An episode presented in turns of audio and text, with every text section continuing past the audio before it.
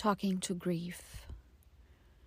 Ah, grief, I should not treat you like a homeless dog who comes to the back door for a crust, for a meatless bone.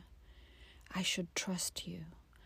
I should coax you into the house and give you your own corner, a worn mat to lie on, your own water dish.